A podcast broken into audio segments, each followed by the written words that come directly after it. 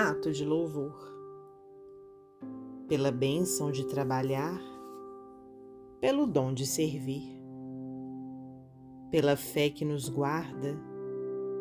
pela crise que nos instrui, pelo erro que nos descobre, pela dor que nos corrige, pela esperança que nos alenta, pela coragem que nos fortalece, pela prova que nos define,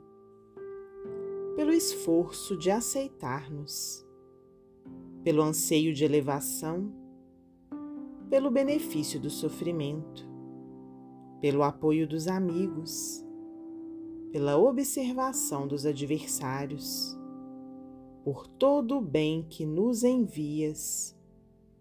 por tudo que nos permites aprender